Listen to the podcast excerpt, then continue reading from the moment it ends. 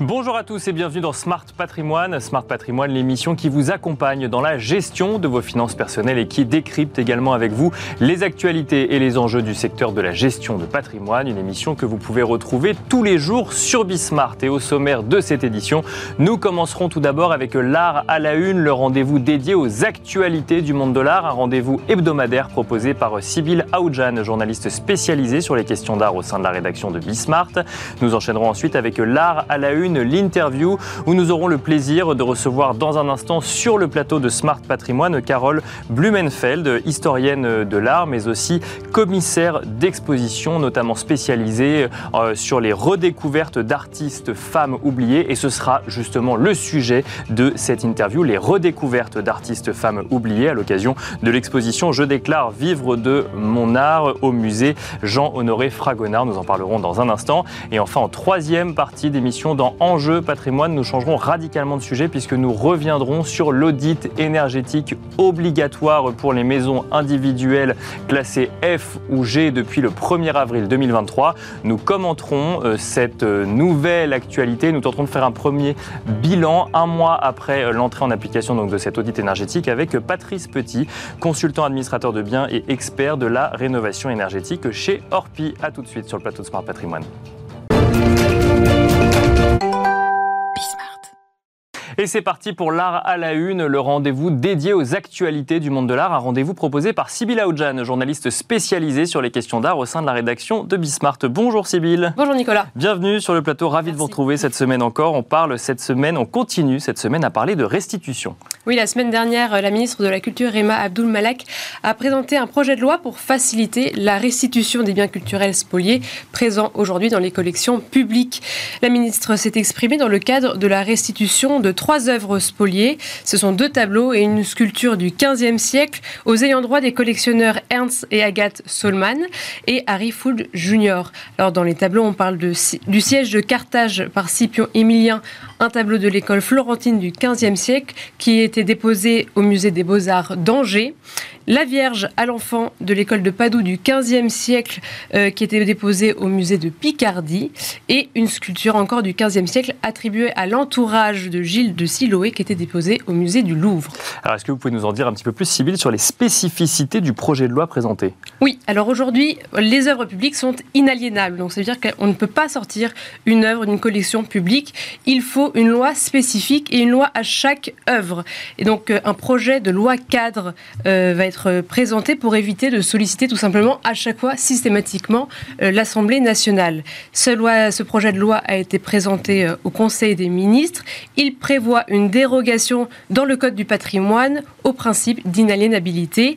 L'État ou la collection territoriale prononcera une sortie du domaine public de tout bien culturel qui s'est révélé avoir été spolié. Cette euh, décision de sortie interviendra après un avis d'une commission administrative spécialisée, alors qui s'appelle exactement la Commission pour l'indemnisation des victimes de spoliation. Est-ce qu'on a une idée, Sybille, de l'ordre de grandeur des œuvres présumées euh, spoliées présentes dans les collections publiques? Oui, ce qu'il faut savoir, c'est qu'après la Seconde Guerre mondiale, parmi les œuvres spoliées, plusieurs dizaines de milliers d'œuvres ont été euh, rendues à la France et la majorité aujourd'hui sont rendues à leurs euh, propriétaires. Selon les chiffres du gouvernement, on parle de 60 000 œuvres rendues à la France, 45 000 œuvres restituées à leurs propriétaires. Donc il en reste 15 000. 13 000 étaient à peu près sans valeur, donc elles ont été vendues par l'État dans les années 50. Et donc il en reste exactement 2200 qui ont été confiées à la garde de musées nationaux, et notamment pour leur intérêt artistique. Sur ces 2200, c'est seulement 184 œuvres qui ont été restituées aujourd'hui. Cependant, sur ces 2200, il faut bien savoir que toutes n'ont pas forcément été spoliées. Voilà le, nombre, euh, certaines peuvent avoir été vendues sans contrainte, mais donc cette proportion n'est pas encore su, et c'est pour ça qu'il y a encore beaucoup de recherches qui sont à faire.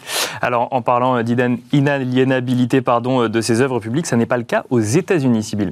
Effectivement, toutes les collections publiques ne sont pas gérées de la même manière dans le monde, et aux États-Unis, c'est parfaitement possible. Alors, ce sont les informations du média ArtNet. Euh, le Whitney Museum, qui est situé à New York, va céder sept œuvres de ses collections pour financer d'autres acquisitions. Il y aura notamment cette œuvre que vous voyez, une œuvre d'Edward Hopper qui s'appelle Cobb's Barn. Euh, alors même que le musée est particulièrement connu pour sa collection de Hopper. La toile sera mise aux enchères chez Sotheby's le 16 mai prochain, avec une estimation située entre 8 et 12 millions de dollars. Seront également en vente trois aquarelles d'Hopper, deux œuvres de John Marin et euh, une peinture à l'huile de Maurice Prendergast. Ces œuvres sont aussi vendues chez Sotheby's. Situées, les estimations sont situées entre 70 et 700 000 dollars. Et alors, on reste euh, donc euh, chez Sotheby's toujours avec vous, Sybille, et on va parler de la vente de la collection de Freddie Mercury. Ouais, ce sera une, exposition. ça, une exposition. Ça vous enchante, Freddie Mercury. une exposition itinérante déjà nous permet de, de voir cette collection, c'est d'imaginer l'intérieur de la fameuse villa Garden Lodge du chanteur de Queen. On trouvera à la fois des œuvres de sa collection personnelle, mais aussi des ébauches de textes ou encore euh, ses costumes. En tout, il y aura 1500 objets euh, qui seront dans cette vente. On retrouve notamment la couronne et la cape de Freddie Mercury. Donc cette couronne qui est inspirée de la véritable couronne du roi Charles qu'il va porter lors de son couronnement. Et euh, Freddie Mercury, lui, les a portés lorsqu'il interprétait God Save the Queen en 1986, estimé entre 60 et 80 000 pounds. Il y a aussi une ébauche manuscrite des paroles de We Are the Champion, estimée entre 200 et 300 000 pounds.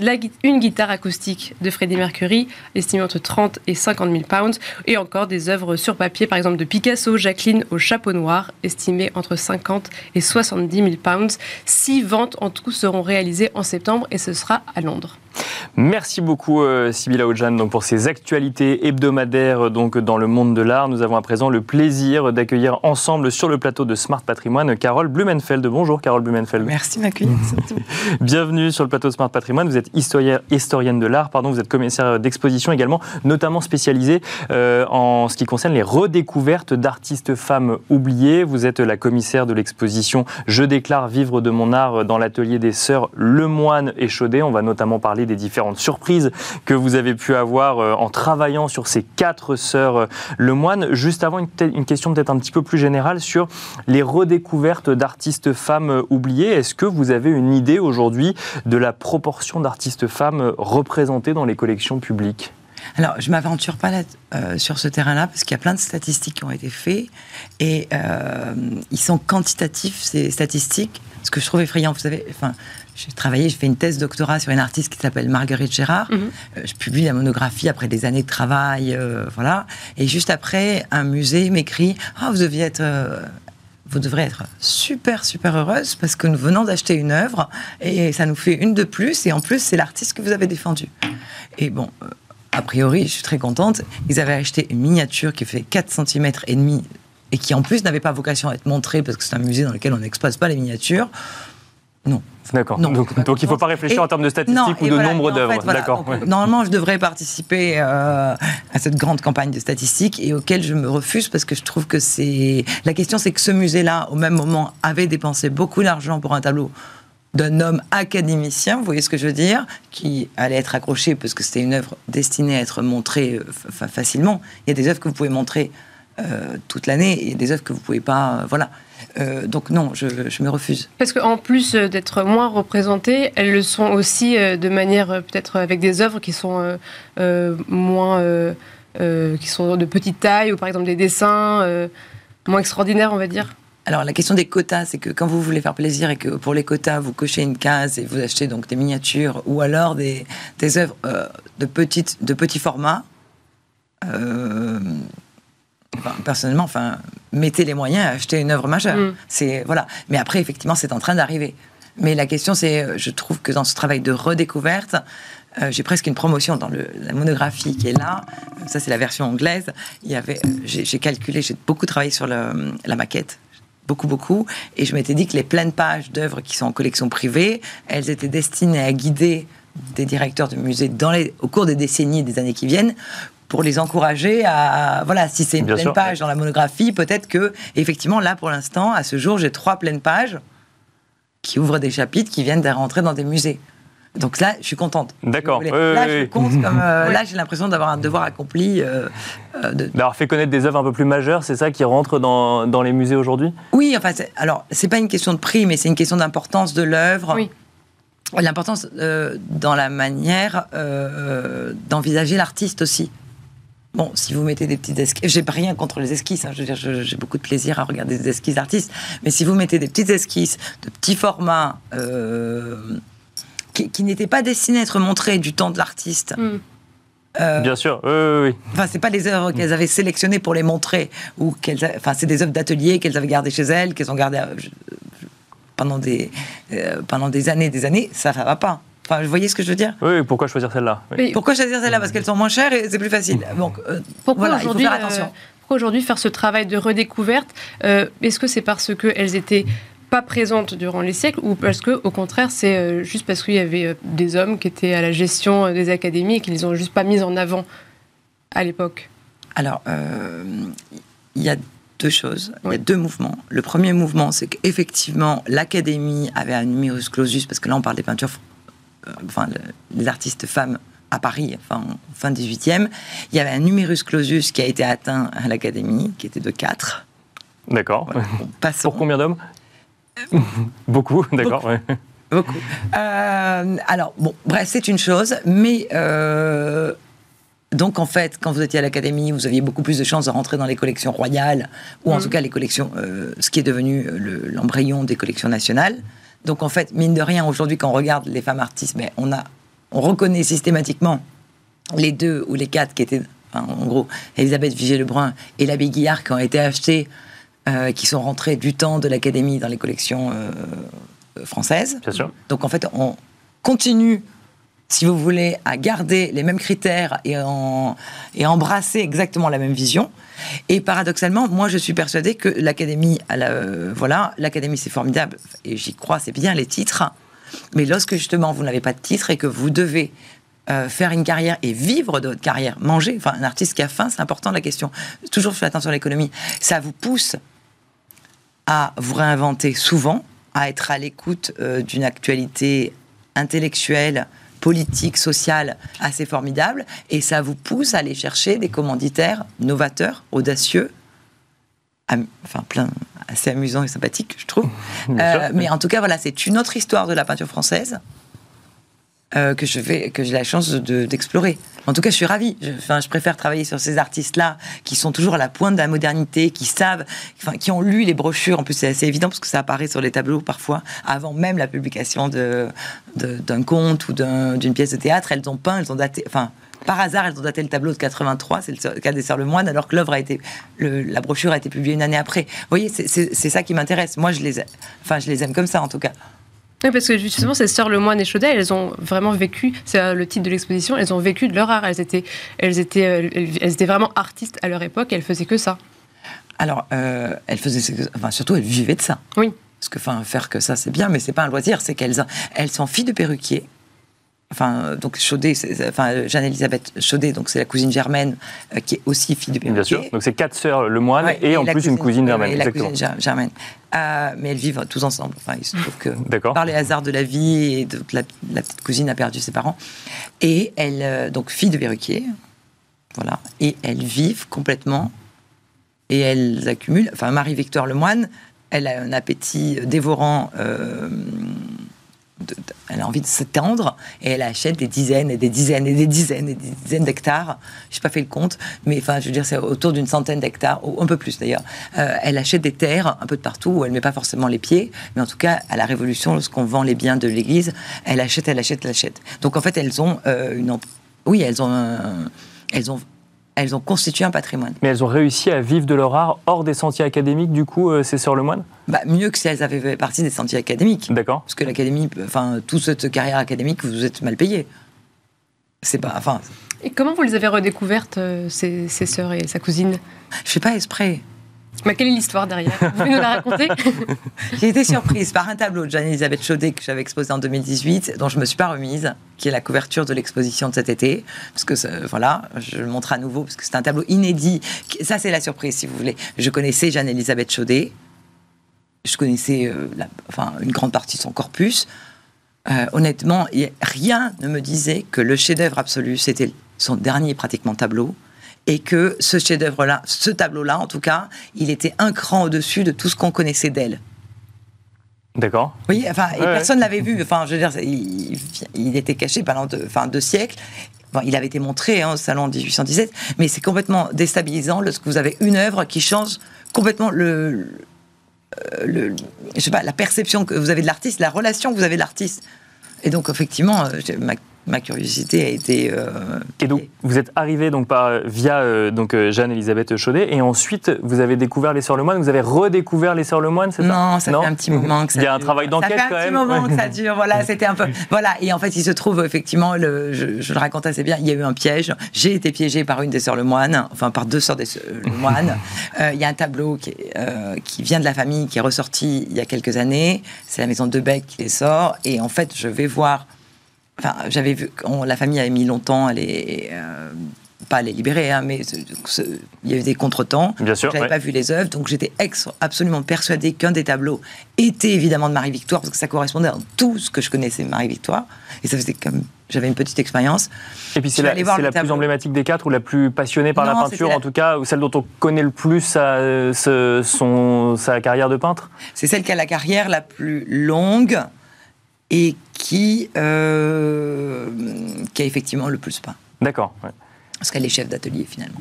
Oui, c'est l'aînée.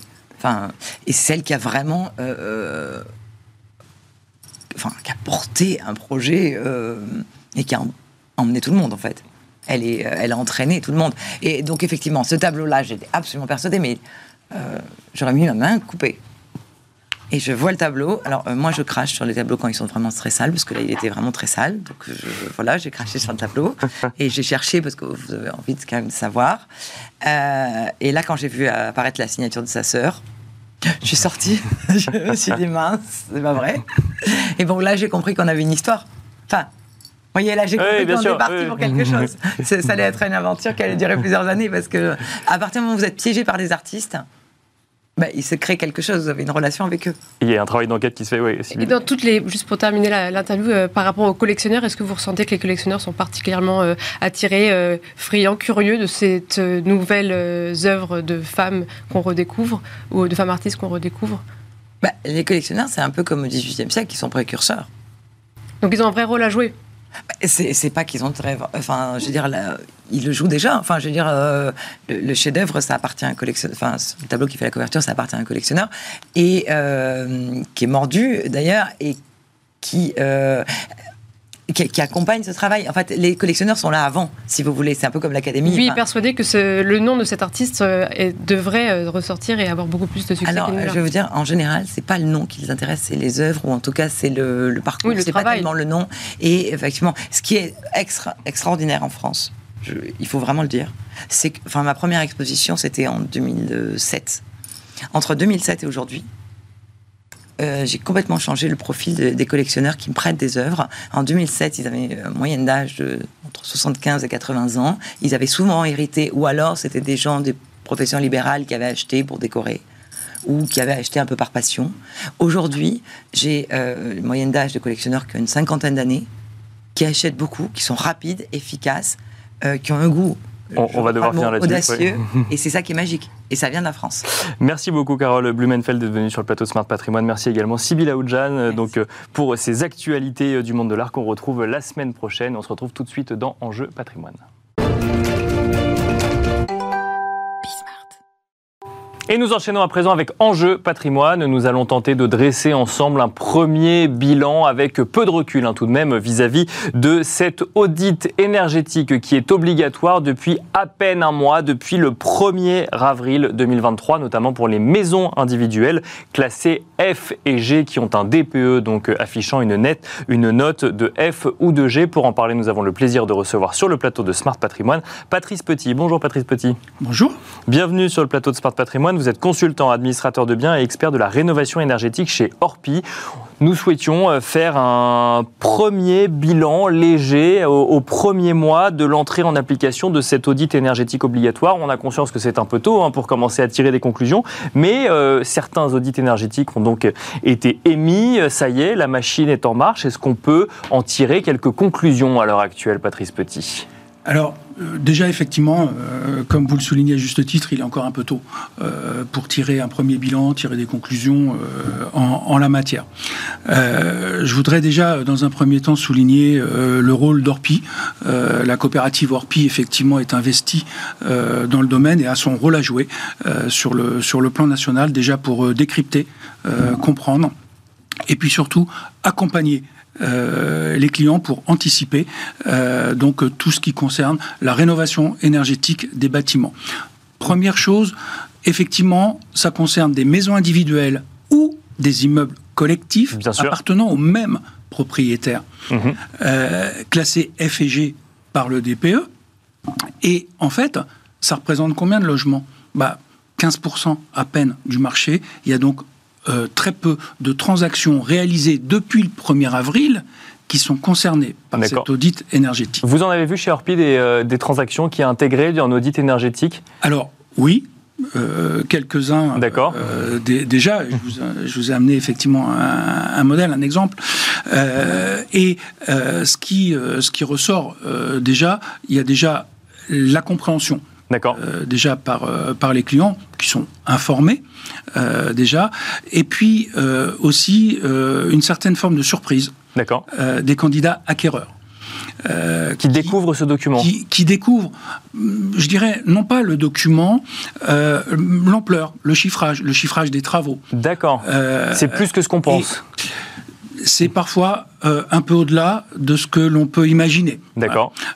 et pour autant, euh, à l'heure actuelle, euh, il y a encore un certain nombre de flous euh, sur les aspects réglementaires. il y a des textes dont on attend encore la publication. par exemple, bien, je pense sur le, gel des loyers. Alors on est sur des sujets connexes, mais il nous manque un décret. donc il, nous oui, tout n'est pas encore complètement figé. Pour autant, il y a l'obligation aujourd'hui de, fournir un certain nombre de documents quand on veut vendre ou, ou acheter un bien immobilier. Tout, tout, à fait.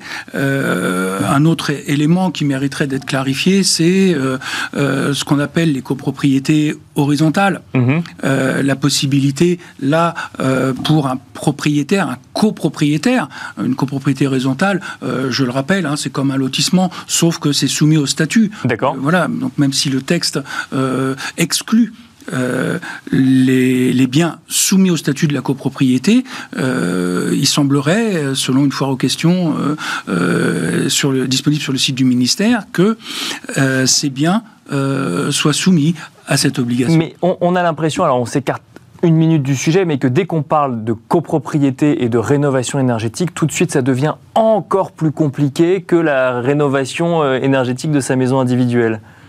Euh, certes, forcément, puisque euh, euh, le temps dans une copropriété est plus long. le rendez-vous, il est annuel, une fois par an, l'Assemblée générale, puisque c'est le lieu où se prennent les décisions. Bien sûr. Euh, et euh, si euh, les, les, copropriétaires ont conscience de la nécessité de, de, de sortir du statut de passoire thermique, ont conscience de la nécessité de rénover les, les copropriétés, ce qui manque cruellement, c'est l'argent. ce sont les fonds disponibles pour réaliser ces travaux.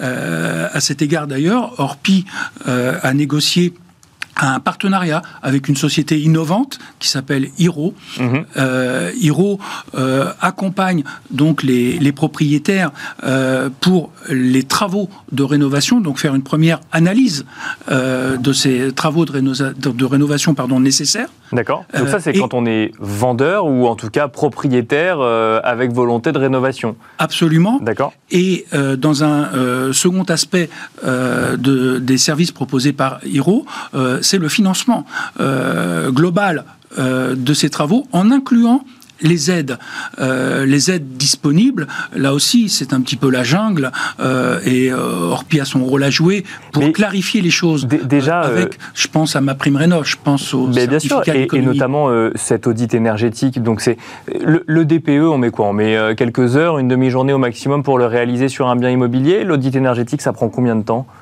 Alors, effectivement, le DPE euh, va être réalisé beaucoup plus rapidement.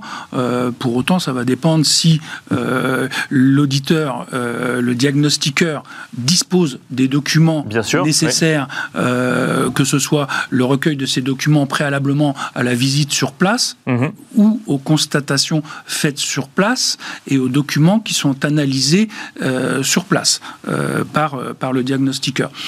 ensuite, eh bien, par rapport à un DPE, oui, oui, si le DPE va durer genre, environ bah, un quart d'heure, une demi-heure, en fonction de la superficie, bien sûr, bien sûr, du bien, du bien, l'audit, lui, va pouvoir durer un petit peu plus longtemps euh, et nécessiter euh, pratiquement 2 à 3 heures euh, sur place. Donc il est plus cher Il est effectivement plus cher, plus de responsabilités. alors on commence à avoir la concurrence qui joue pleinement son rôle. Les premiers prix constatés en termes d'audit, tourne autour de 500 à 600 euros, euh, mais encore une fois, euh, pour les biens euh, les, les, plus petits, hein, s'agissant hmm. toujours d'habitat individuel, je le rappelle, ou de monopropriété. et puis, on peut aller pour un immeuble collectif vers 1000, 1500, 1800 euros même. Une question, Patrice Petit, qui est peut-être un petit peu provocatrice, mais quand on est propriétaire, qu'on veut vendre son bien immobilier, on va donc payer un audit énergétique pour fournir à son futur acheteur un argument de négociation du prix euh, du bien immobilier, c'est ça? Euh, Ouais, le raccourci, il est un petit peu facile, certes, euh, mais euh, moi je rappelle que c'est aussi une nécessité absolue. mais oui, euh, on ne va pas le nier, c'est un constat. On, voit bien aujourd'hui que euh, l'audit, quand il est fourni, euh, que l'on voit l'enveloppe de travaux nécessaires, la typologie des travaux nécessaires, et puis en face, à chaque étape, on voit l'économie réalisée, les consommations qui vont en résulter. Bien sûr. Et, l'investissement de départ. Et, là, on se dit, bah, si effectivement je dois investir ce montant-là pour arriver à cette classe énergétique plus performante, eh bien, autant que je négocie le prix euh, en matière d'enveloppe de, travaux. Et on arrive aujourd'hui à des négociations qui incluent euh, l'enveloppe de travaux en termes de baisse de prix. D'accord. et alors, une question très importante, l'audit énergétique est obligatoire depuis le 1er avril 2023, donc dans les cas qu'on a évoqués euh, précédemment. Est-ce que ça veut dire que quand l'audit énergétique est réalisé, qu'il propose un plan de travaux, ces travaux sont obligatoires pour celui qui a réalisé l'audit ou celui qui achètera le bien immobilier? Alors, en fait, non. D'accord. Euh, l'audit énergétique, euh, c'est un outil d'information. Euh, mais la transaction vente du, bien, c'est le moment le plus opportun pour réaliser des travaux. Le bien est disponible, il est vide. L'audit énergétique présenté au candidat acquéreur dès la première visite va lui permettre d'appréhender euh, l'enveloppe des travaux nécessaires, mais également les aides, les aides financières mm. disponibles. Je parlais de ma prime rénov, certificat d'économie d'énergie, l'éco-prêt à taux zéro, et aussi les aides locales. Euh, le département, la commune, euh, qui également investit au profit de, de, de ses propriétaires pour réaliser des travaux. Donc pas d'obligation, mais une incitation, une information claire et précise sur ce qu'il est possible de faire. Merci beaucoup Patrice Petit d'être venu sur le plateau de Smart Patrimoine. Je vous propose de revenir dans quelques mois quand on pourra faire un bilan un peu plus, euh, un peu plus conséquent sur le sujet. Merci beaucoup. En tout cas, je rappelle Avec que vous êtes, grand plaisir. Je rappelle que vous êtes consultant administrateur de biens et expert de la rénovation énergétique chez Orpi. Merci à vous également Merci. de nous avoir suivis et on se retrouve très vite sur Bismart.